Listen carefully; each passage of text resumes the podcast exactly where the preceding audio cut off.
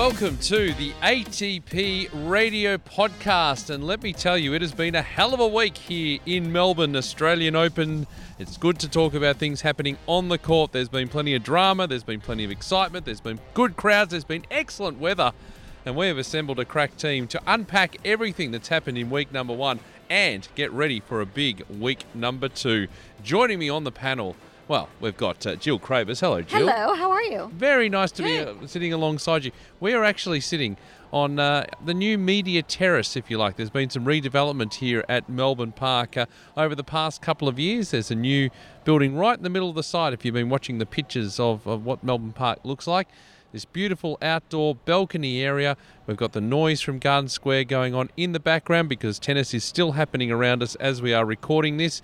And we are sat beautifully. It is a lovely, beautiful night in Melbourne. Hello, Chris Bowers. Hello, Peter Marcato. How are you doing? Uh, very well. We have survived the first week. We're going to work our way to the second week. Joining us also here on the podcast, very excited, just dominating week one on AO Radio and doing a stack of interviews for us, some of which we're going to hear shortly in this podcast. Candy Reid, hello to you. Hello, Peter. It's wonderful to be here. It is. And uh, how have you enjoyed week one of the Australian Open?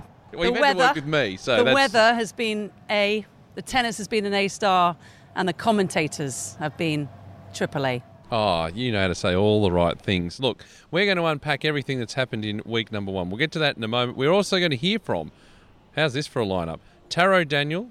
We're going to hear from the serve and volley sensation, Maxime Cressy. And we'll also be turning our attention to the doubles. We're going to hear from Thanasi Kokkinakis, who's been entertaining the crowds, in particular today as we've been recording this podcast alongside Nick Kyrgios. And we'll also speak to a man who's gone all the way here a few years ago, Bruno Soares.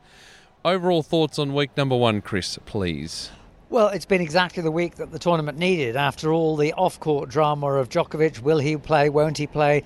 There's been plenty of stories this week. I thought the Kyrgios Medvedev match on Thursday evening was just sensational. It was obviously built up as, as the popcorn match of the week, but sometimes these matches that you build up to uh, prove a disappointment. Uh, I thought it was a wonderful match. The atmosphere was sensational. There were a handful of points you could put in the most wonderful show reel. And then after Kyrgios lost, he went and uh, teamed up with uh, Thanasi Kokkinakis, and uh, they had some wonderful doubles results. Jill? Well, I want to just make an overall comment because I was just talking to you about this earlier today. Was how many players I think in the draw have stepped up their game, in my opinion. I think there's so many players that are playing absolutely insane, like Monfils. Um, who's playing the best I've ever seen him play? I think Alex de Minaur is playing absolutely exceptional. Um, and I think that match against Pablo Andújar, the last one, I think Andahar was even just like shocked at like I- I mean how well he was playing.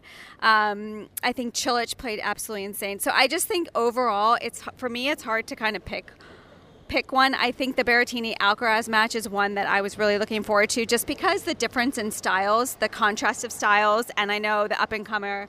Alcaraz, everyone talking about it, only 18 years old, and how, um, and Berrettini after that match, how he's just like, yeah, I'm so impressed with the teenager. So that one stood out to me as one of the big ones that uh, caught my eye. Well, we'll get more from the team shortly, but talk about a player who's in great form at the moment, Maxime Cressy, the S&V serve and volley specialist, getting it done. Actually caught up with our very own Candy Reid after beating home favourite Chris O'Connell. Maxime, this time last year, you arrived at qualifying 172 in the world. You're now 100 places better and going the right way. What do you put this down to? Uh, I put that down to consistency and uh, persistence every day. Uh, it's an ongoing effort to uh, to go beyond myself and, and improve and and it's a, it's a long journey, but it's just gonna keep going and I'm just gonna keep improving and I look forward to what's to come. Yeah. There's a great story on the ATP Tour website about how when you went to UCLA, uh, that you started and what, you weren't really in the singles lineup, and then a few years later, sort of junior year, you were getting to the middle, and then by the end, you were at the top. And now you're beating some of the best players in the world. It's incredible. Yes, I, I believe it's because I had the, the vision uh, from the very beginning that I was going to be a, a, terrific, a terrific player on the tour. Uh, and uh, I kept believing no matter what, no matter how difficult the road, uh, the journey got. And no, I had a lot, of people did not believe I could do it. I had very few um, fortunate people that did. and I, I kept listening to them. Uh, so I had to uh, isolate some uh, some people and and and, and build my environment and my entourage. And no, I, it's very exciting for me, uh, and, and I'm proving all the haters wrong too. And so, the people that believed in you, is there anyone in particular that you sort of owe your success to? I've had a couple coaches help me from the very beginning. One of them is coaching me now, and uh, I had uh, my best friend from a childhood friend that always believed in me as well. But now it, it's now it's uh, crazy because more and more of the the ones that didn't believe start to believe, and it's it's a very uh, it's an incredible feeling to see uh, to see everyone changing their mind. Also, now you've got such a great game style. I mean, you flash back to sort of the 80s and 90s to see you serve and volleying. So when did that all start? Were you always someone who sort of went to the net and very flamboyant? Yeah, I was uh, with the French Federation when I was 14 years old. I had injuries, uh, elbow injuries, shoulder injuries, and I couldn't really hit a forehand. So I started to serve and volley because of, of my injury, and uh, and I actually loved putting volleys away, and I became addicted to that feeling, and I never looked back. Never, no one has been able to uh, convince me to play otherwise. Uh, even though I, I, encountered a lot of resistance from uh, a lot of from everyone that uh, it was not going to be eff- effective if I want to go on a professional tour. Even in college, uh, I was told that I need to improve my baseline and, and, and go less to the net. It's not very realistic. But I didn't listen to any of these voices, and I kept I kept telling myself that uh, serve volley will be back, and uh, I'm going to make it happen. So, what's the key to serve volley now? Because a lot of people say you can't serve and volley because the return's coming too fast. Mm-hmm. But you obviously make a mockery of that. It's not true. not true at all. I no, I, have been told. Uh, I've been told many times that the courts are slower, that the returns are better than before. Uh, that uh, no, I, and I, I, believe I'm bringing a new uh, style of serve and volley than uh, than the other guys because I'm tall. I'm, I'm six foot seven, uh, and and the guys before were not as tall. And I believe for a tall guy, it's very efficient. And I think I can inspire many other tall players to, to serve and volley more and I've seen Nick Kyrgios do it mm-hmm. more against uh, Medvedev, and it's working. So. So it's a good play for me. I think you're going to start a trend. Now, you mentioned um, growing up and being born in Paris. Yeah. So, when did you decide to represent the United States?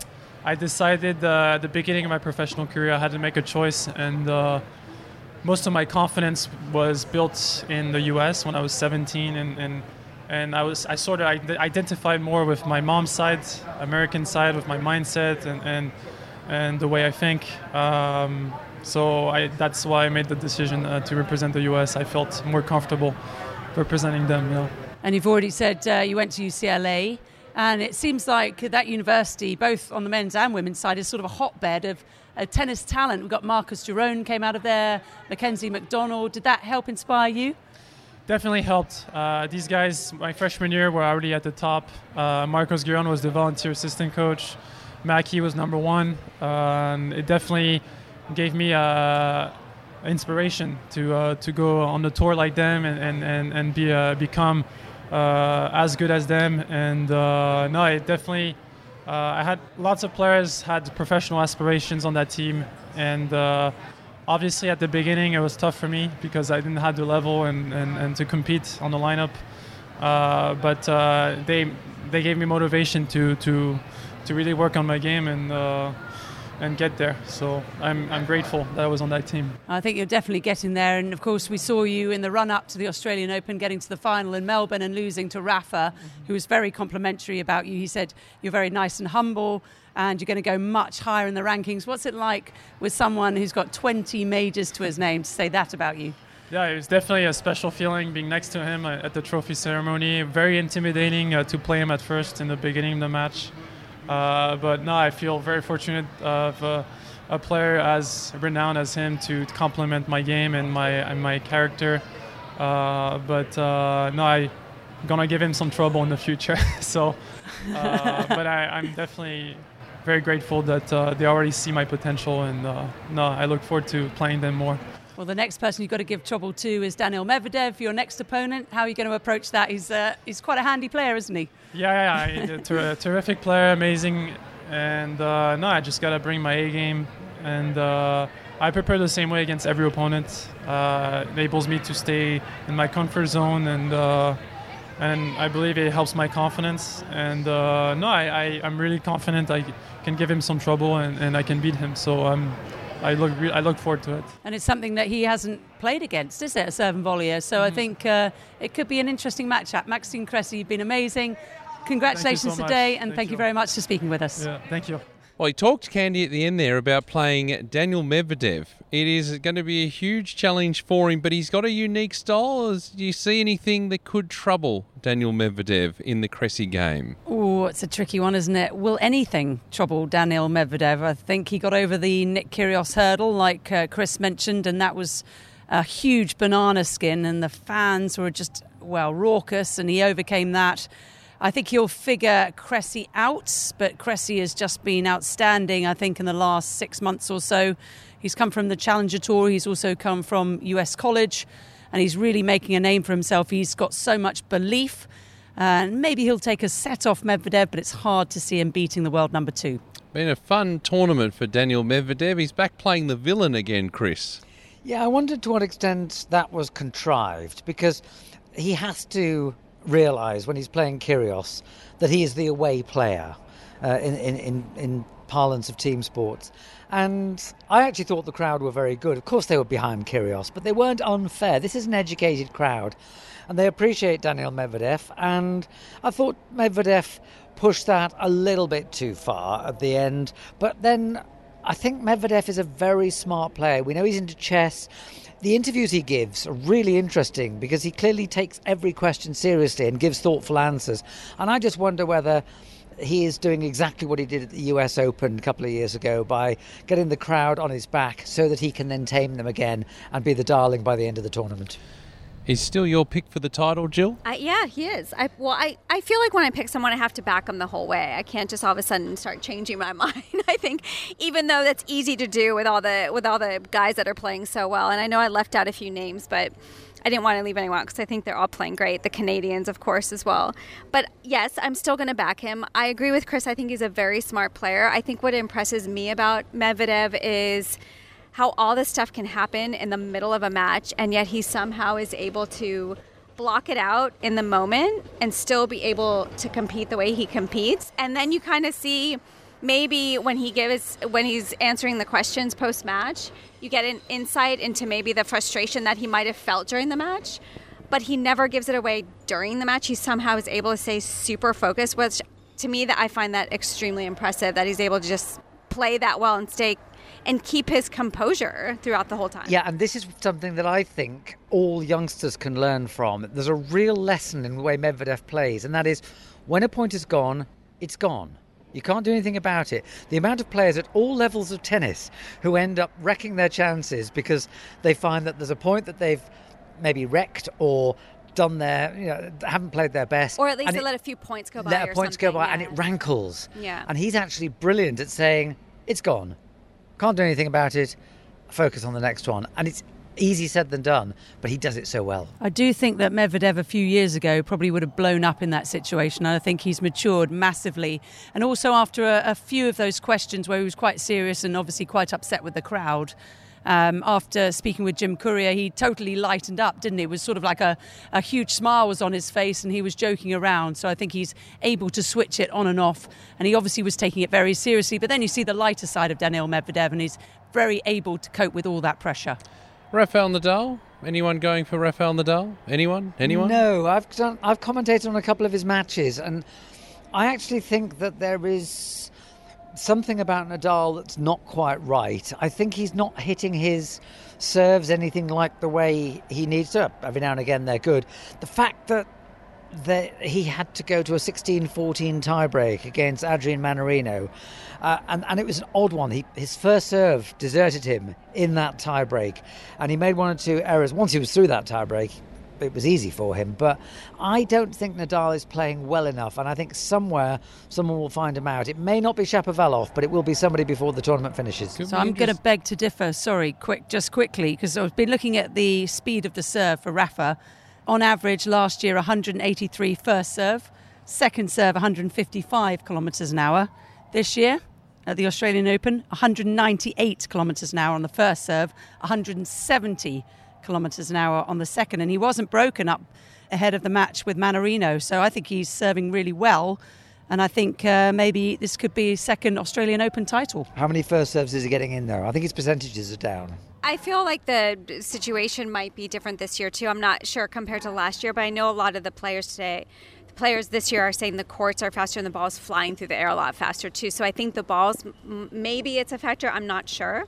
Um, but I, I definitely, I mean, I agree with Candy. I, I, don't think I'd rule Nadal out. I mean, I don't feel like you can ever rule Nadal out, um, especially going for that 21st slam. I mean, you know, that's on his mind too, just to get that little edge there. Well, I think now he's got uh, Denis Shapovalov. We might talk about Shapovalov a little bit later on, but it's an interesting uh, draw, the uh, top half of the men's singles draw.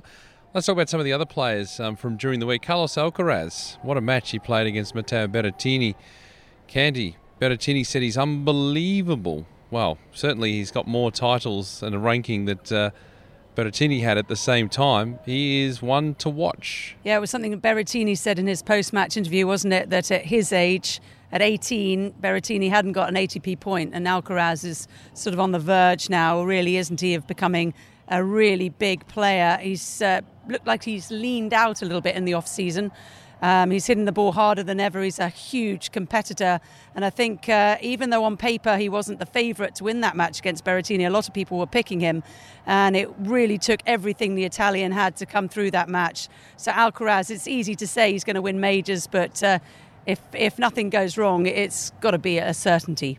Yes, I mean, I was talking this week with Raven Klaasen, the South African doubles player, who at the time we're recording this is still in the tournament, uh, about developing youngsters. And he sort of, in passing, said, you know, when you see a, uh, a Sinner or an Alcaraz at 15, you just know they're going to the top. And there are some players who just seem to have that greatness from a very early age. Now, a few of them never quite make it the way we expect them to, but nothing Alcaraz has done so far has made me doubt that within two or three years, he will be on the Grand Slam Roll of Honour. I haven't picked to win the French already this year. well, he had the guns out, didn't he? He would decide to wear did, the, uh, the yeah. singlet rather than uh, the proper shirt, so I he's got a bit of swagger about him know, too. I know a lot of people are surprised by that pick, but Rafael Nadal won his first Roland Garros at 18, so I went with it. 19. It's was his, it 19? Well, it his, his, it was his 19th birthday the day he won his semi-final against Federer. Can't doubt Chris. You were out by a day or two. Yeah.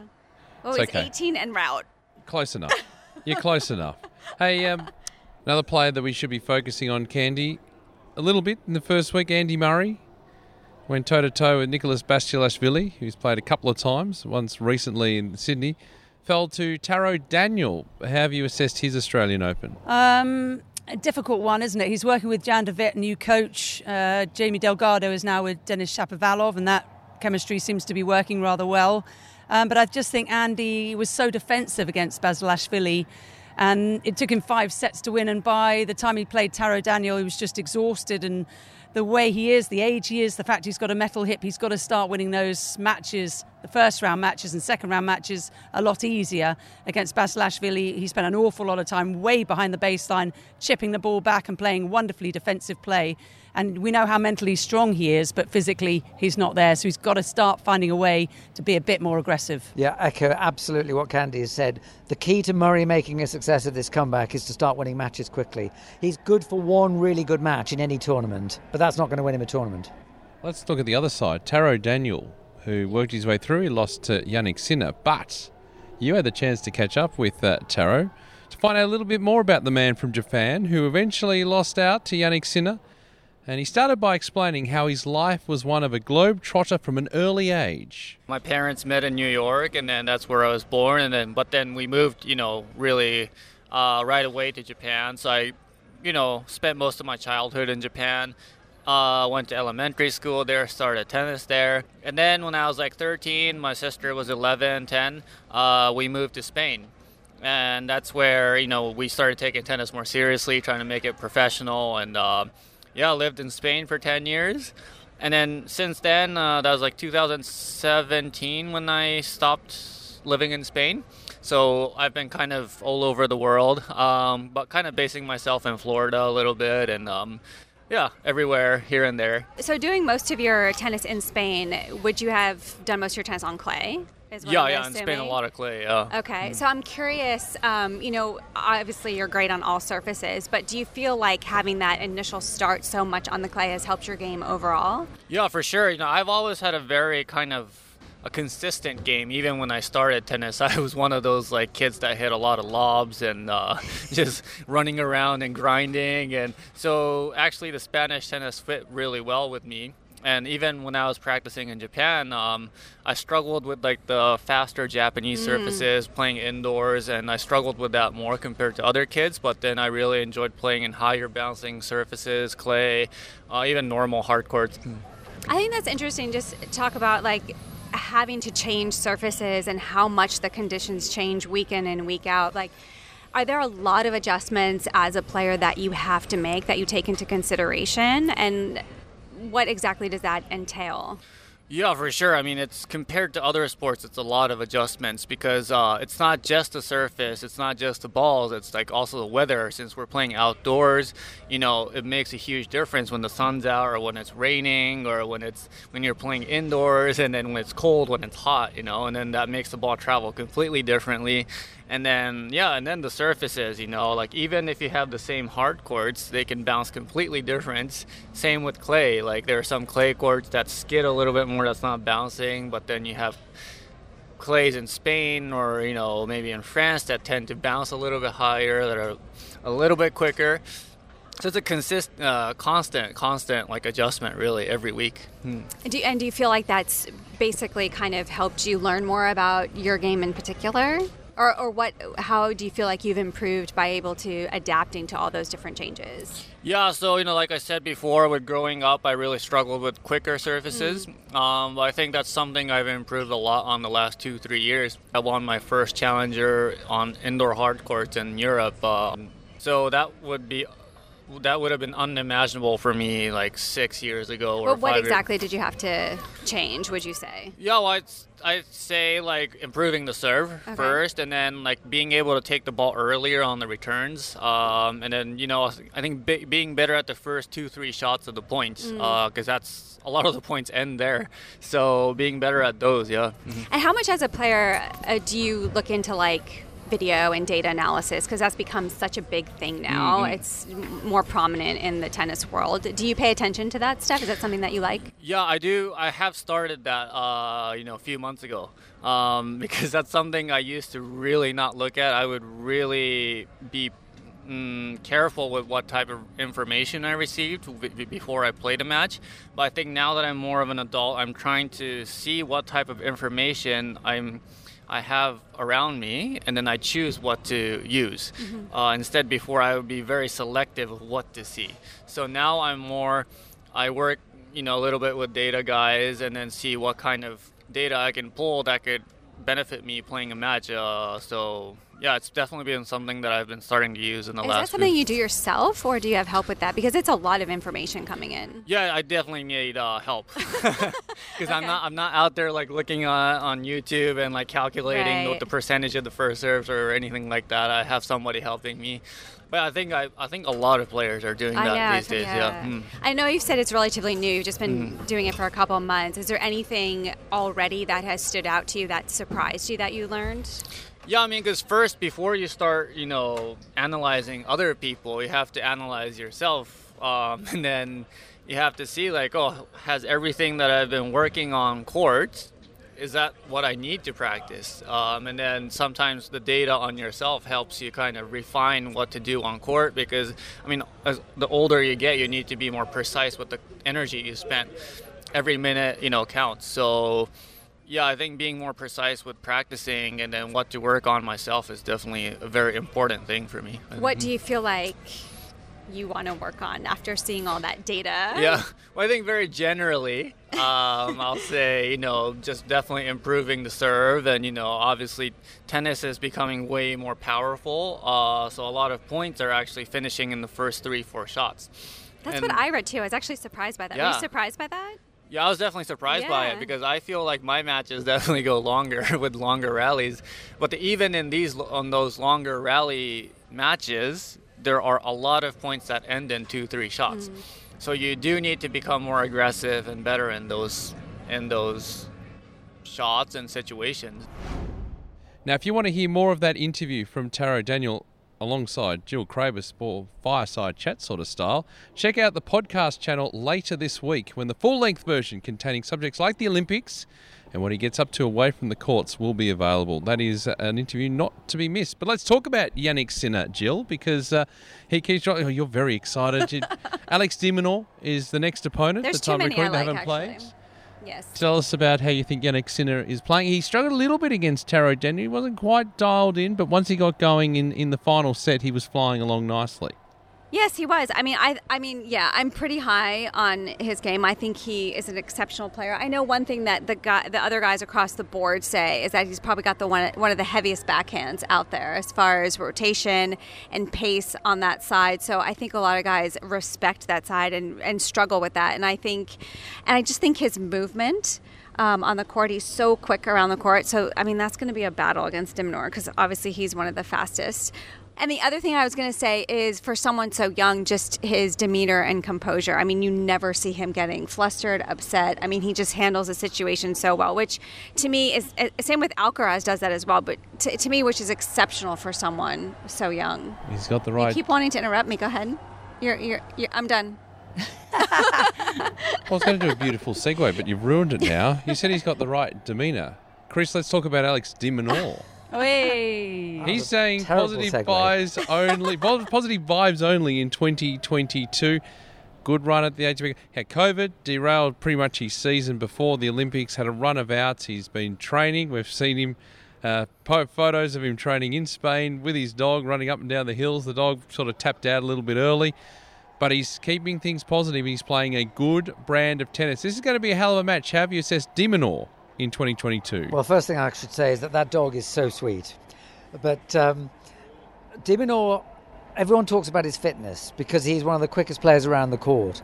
But as Lleyton Hewitt found out, speed alone will not do it. You've got to actually have some weapons.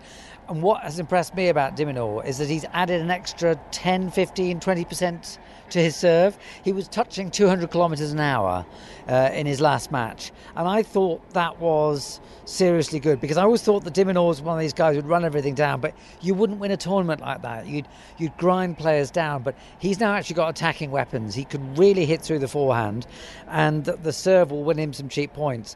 So for me, he is a far more complete player. Um, I can see him getting into the second week of a number of majors. Can he get to the semis or finals? Probably not yet, but he's certainly making the right kind of progress because he's now got some genuine power behind that amazing all court fitness. He's a bit like Hewitt, and we know Hewitt won two majors.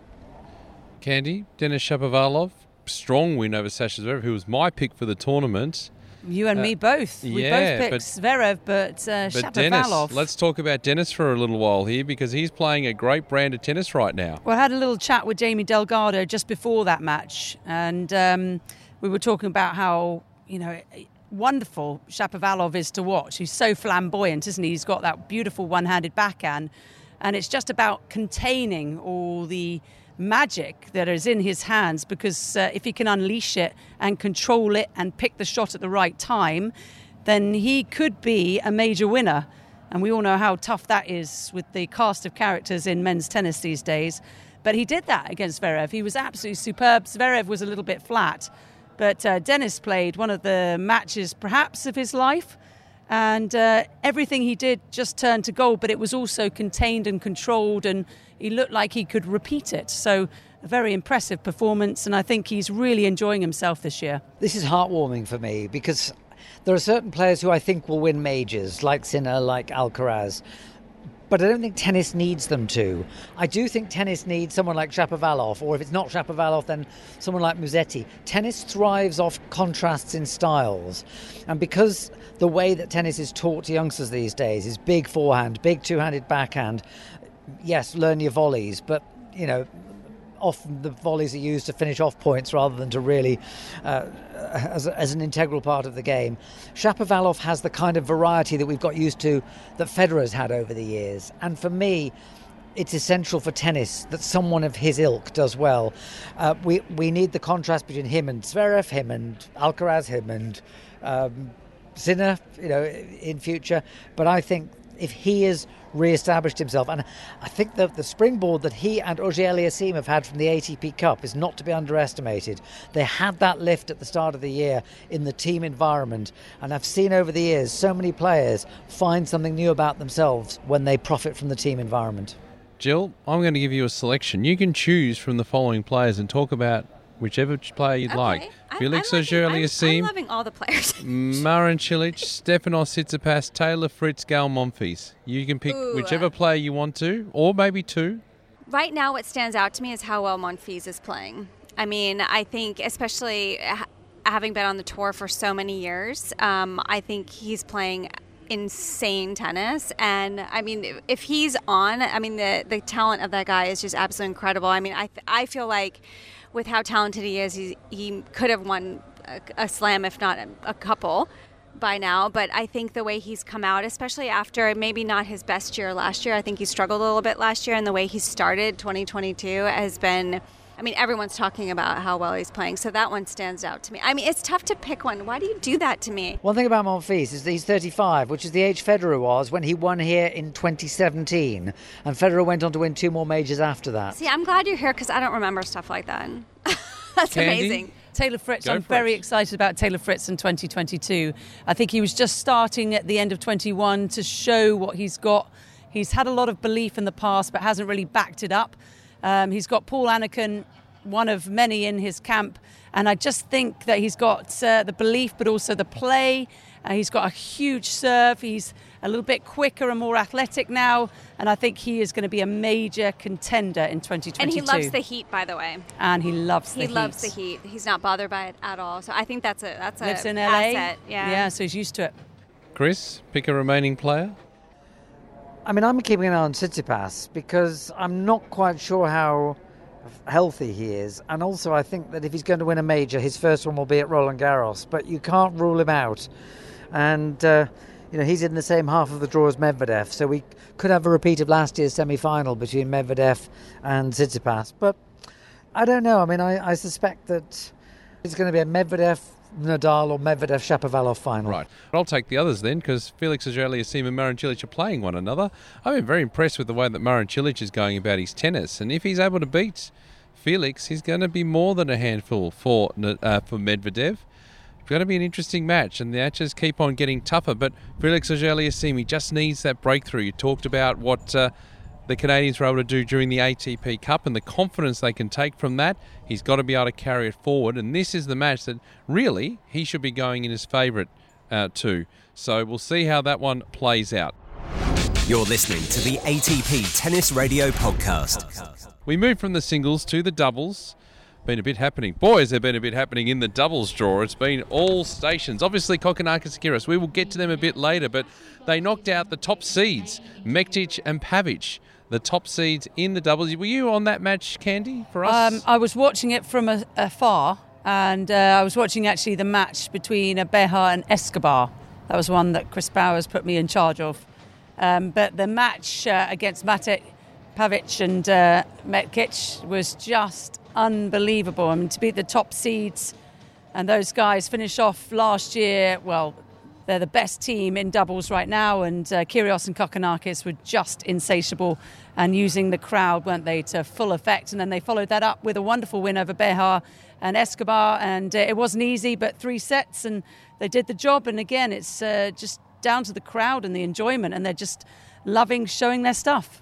See, I was aware of that match because I was sitting at the opposite end of the ground. I was just grabbing a bite to eat, and I could hear this noise and thought, "Where's this coming from?" Oh, that's the Kyrgios Kokkinakis match, and it was a constant accompaniment. It just kept on going to the point where I thought, "What is going on there? Is there something remarkable?" And in a way, this is exactly what doubles needs they're not going to be like the Bryans, who were the sort of flag carriers for doubles for so many years, because they're not going to play that many tournaments.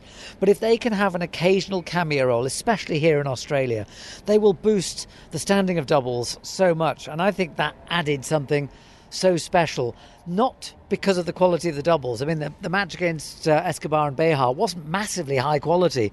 It's just the the energy and the enthusiasm around it. And that's what t- tennis needs at this level. And that's absolutely the shot in the arm that doubles needs. And these guys are so different because they're both drinking uh, fizzy drinks during the match. They both got earrings on. There was one time where Nick Kyrgios completely whiffed a volley right on top of the net, and they're both giggling to each other. They're just doing things on their own uh, hymn sheet, uh, but it seems to be working, and, it, and it's fun. They're getting the crowd really involved in doubles, so that's really great, and they're bringing attention to the doubles draw, which is what all the guys want. Yep, we've got uh, Puetz and Venus, and their next uh, opponents, the six seeds. That's going to be fun. I suggest it will be on the. The Kia Arena, the new sunken show court here at Melbourne Park. Well, they've made the Kia Arena their own. I mean, they've Yep. played their last two matches there. It's a 5,000 seater, so you know anyone with a ground pass can go in there, can fill the place. It makes it their own little fortress. I think I think it's brilliant. And in a way, I don't think they're going to win the title, but as far as they go, the you know the, the further they go, the better it'll be for for tennis as a sport as well as for the tournament. Can we build a case for Bolelli and Fognini, Chris, to reach the final here? They've had success, the Italians, in They the have. They've been, played together for a long time. Also, I suspect it's probably Fognini's last hope because I think he's now faded as a singles player. I don't think we're going to see him at the top as a singles player for much longer. But um, he's got that good uh, partnership. They've played. They played for Davis, uh, Italy, and Davis Cup many years ago. Um, they know each other's games very well. They had a very good win against uh, Jamie Murray and Bruno Soares from a set down. And yes, they have the talent and the attitude when they're switched on. They've got to take on the Rajiv Ram and Joe Salisbury, who, after Mektic and Pavic are out, are the top seeds left in the draw. Hmm, and the defending it. champions. And the defending champions, and they're playing awfully well. And there's a great doubles chemistry, isn't it, between those two? One of the longer standing partnerships in the circus that is doubles. Assuming they get through their Aussie opponents in uh, the third round, of course, Candy, the I second seeds. Granollers and Zeballos, they're through to the quarterfinals. They'll take on Peers and Polasek. That's going to be an interesting uh, matchup, that one, as we get to the business end of the doubles. Well, Peers and Polasek were incredibly impressive against Krawietz and Mies, who are back together again.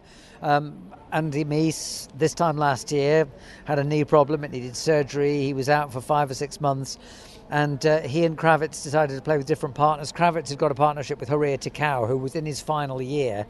They qualified for the ATP finals uh, in uh, Turin.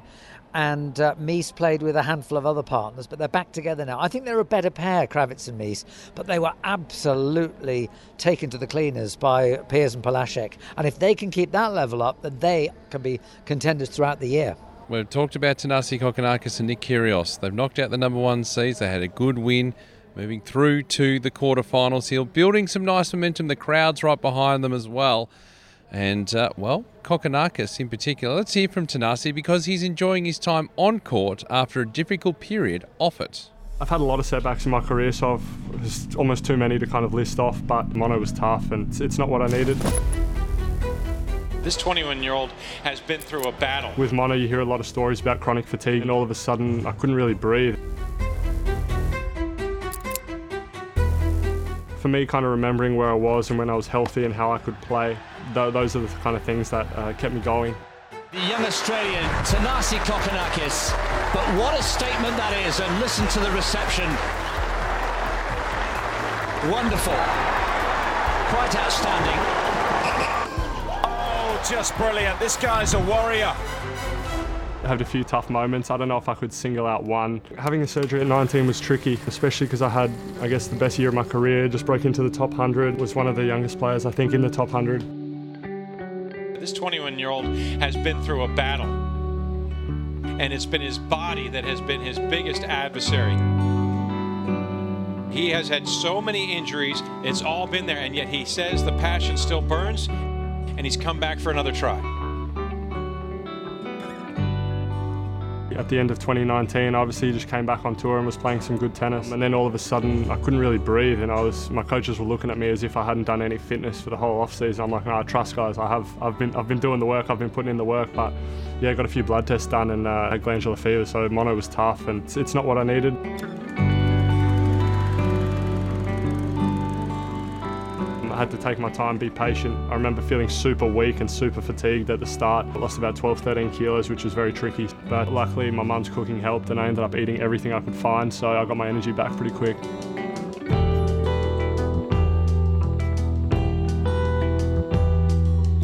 I had to build my way up back from that and uh, used pretty much all of 2020 getting myself fit.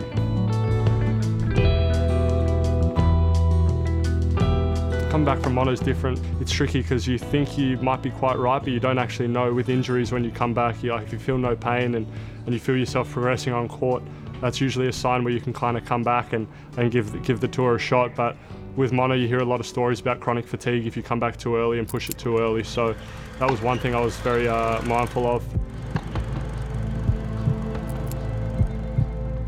Coming back on tour for me, it was uh, it was about just getting my match fitness and match rhythm back. I've missed obviously a lot of time with my injuries. Get back in the swing of things, get back in the rhythm, and, and play a lot of matches. It's a it's a big adjustment for me, kind of being ready to play week in week out. Just trying to stay healthy and be competitive.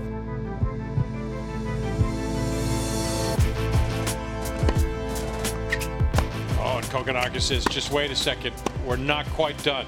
Mentally is obviously uh, it, it's it's the tricky one. That's what's probably taken the biggest toll. For me, kind of remembering where I was and when I was healthy and how I could play, th- those are the kind of things that uh, kept me going. Um, and those are the things that I'm kind of constantly working towards to get back to that shape. And it's been a long road back, and I'm still trying to get back to, to my high, but I think I've shown glimpses of it, and it's about me staying consistent. He's done it. The roar says it all. Kokkinakis gets the job done. Learned a lot of lessons from that, um, kind of what it takes, a little bit of perseverance, and maybe it hasn't helped my tennis, but I think it's helped me a little bit as a person, kind of understand a few things. Um, having empathy for a lot of people because you don't know what they're going through as well, as far as injuries or mental, and it's maybe hindered my career a lot, but uh, I think it's helped me grow as a person going forward. So I think I've learned a lot of lessons from it.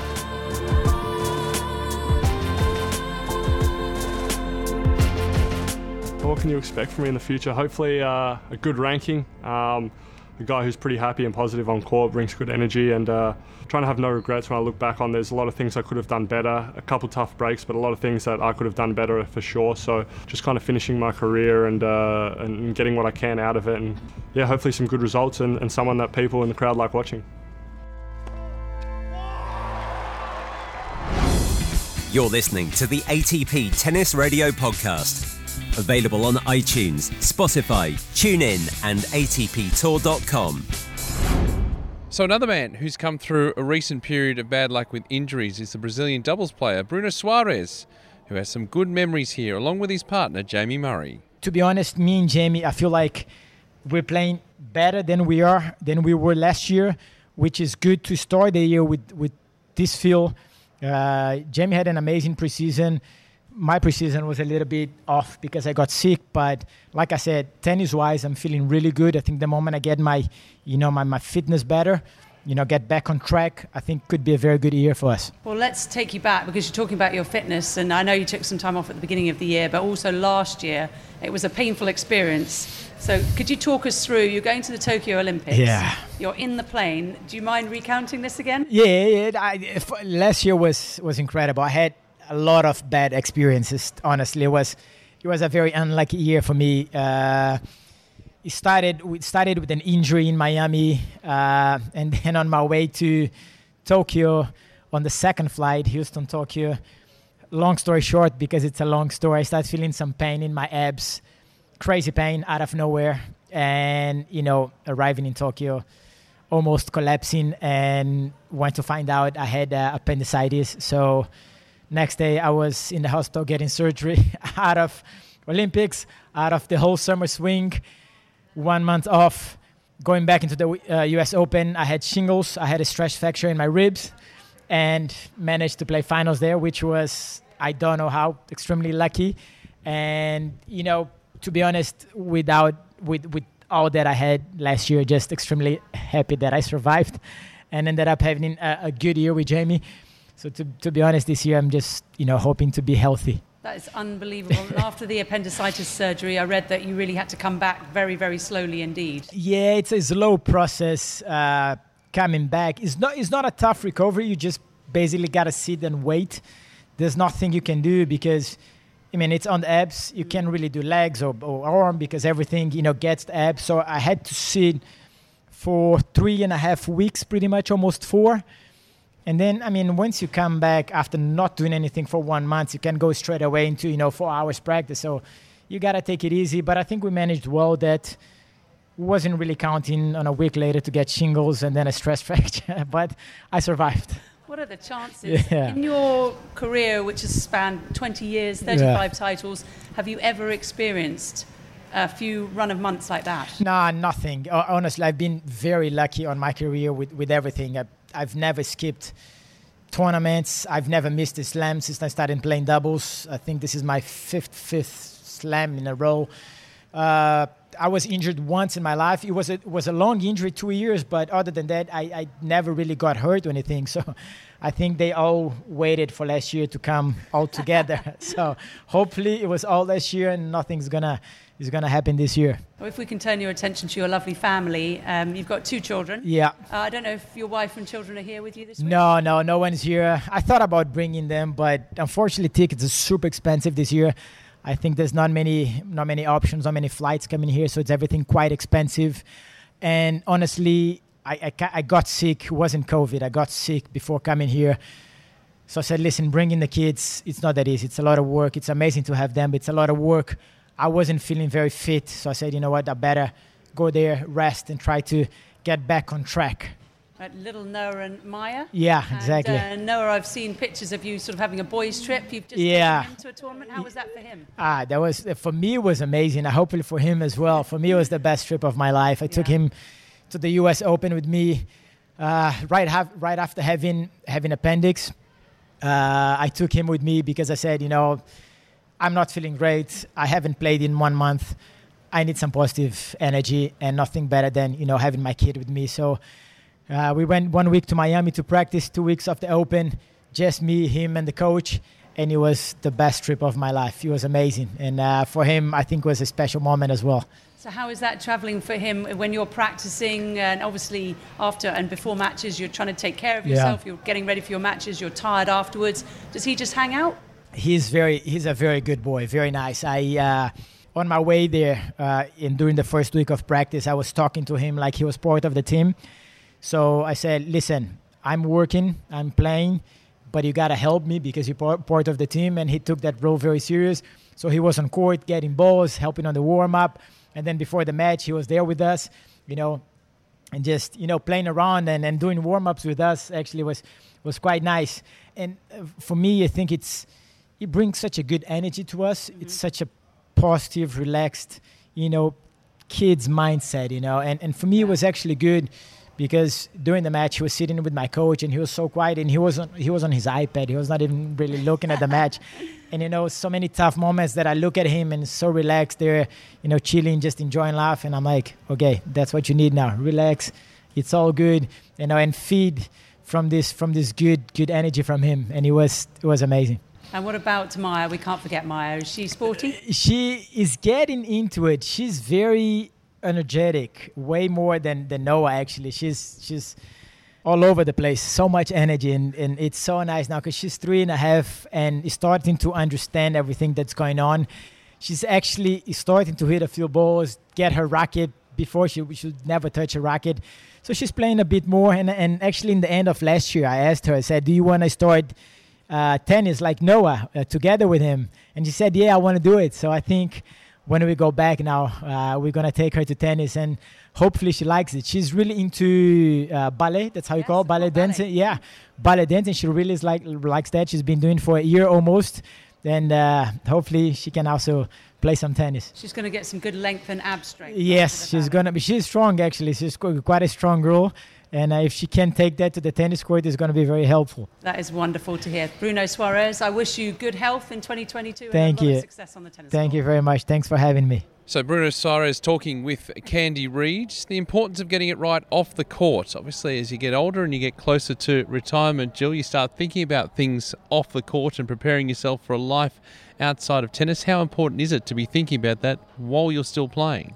I think he's starting to understand what's in, important for him um, as he continues on the later years of his career.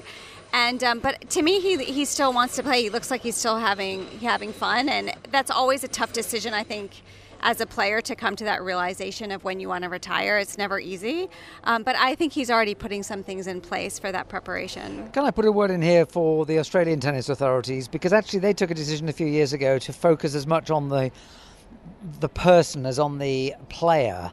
And they've had a couple of players who they've given extra chances to because they've brought the right attitude in. One thinks of John Millman um, in the men, Storm Sanders in the women. Uh, not necessarily the most um, highly talented or the players who are likely to go the furthest, but who actually are rewarded because they have the right attitude. And I actually hope that there is a a sort of development in tennis where people are realizing that it's not just about producing top level players, it's about producing top level players who are also decent human beings that go with it. Because ultimately, players have to be human beings after their playing career, and not everybody makes it. Well, I think that's a case in point for someone like Felix Auger Aliassime, isn't it? Um, who Freddie Fontang, the coach, said, you know, he wouldn't work with somebody who wasn't a decent human being because there's so much time spent off court traveling. You need to be able to get on with somebody really well. And he mentioned that Felix has so many outside interests. They can talk about politics and uh, anything other than sport. So it makes it a lot more interesting and wide ranging. And I think it also gives you uh, a lot better for a career after tennis because we all know that, I mean, tennis it could end tomorrow, couldn't it? If you have a bad knee injury or something goes wrong. So you've got to have uh, outside influences that are, are strong. And all tennis parents should note that. Final word. We're about to wrap up the podcast. So, in, well, the time we're recording, seven days' time, we'll be knowing uh, who our champion's going to be. But maybe a bit of a prediction. Is it going to be Medvedev and question mark for the final? You've already given yours earlier well, on I the said podcast. at the start of the tournament that it would be one of four players, and three of them are still standing: Medvedev, Tsitsipas, and Nadal. I thought Yes. Zverev might as well. You never know; somebody might come through the top half of the draw, Shapovalov or Berrettini, but I suspect it will still be one of those three. No, I'm going to nail you to an actual prediction, Chris. Nadal against Medvedev in the final, Medvedev Yes. winning it. Okay. Uh, Candy? Uh, I'm definitely going to go with Medvedev, and I'm going to go. He's going to play Rafa in the final, and I'm going to go out on a limb. Rafa's going to win his second Australian Open title. Jill? I might go Medvedev Monfils just to make it different. Oh, yes, I want to make it different, and but I'm going to go Medvedev because I ba- because I picked him.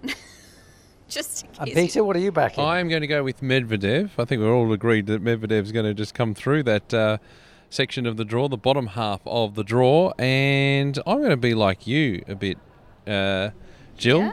Gonna I'm go going to say Berrettini. I thought you might pick that one. Yeah. Yeah, just for something a little bit different. now that Something different, Zverev's yeah. out, and I picked the him last Italian week. in your uh, heritage.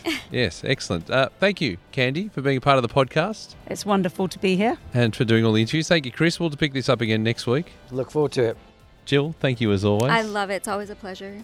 Well, that's it for the podcast for this week. You can check out our podcast channel on Apple Podcasts, Spotify, TuneIn, and the ATP website, which is atptour.com, where you can also find all the latest scores and video content from around Melbourne Park. We'll be back in our next podcast to round up the events from Australian Open 2022. But in the meantime, check out the podcast channel for exclusive interview content, including our recent chats with German Andreas Mies, Ecuadorian Emilio Gomez, and Australian coach and data analyst Craig O'Shaughnessy. I'm Peter Marcato. My thanks to Jill Craybas, Chris Bowers, and Candy Reid. We'll see you next week. And in the meantime, enjoy the tennis.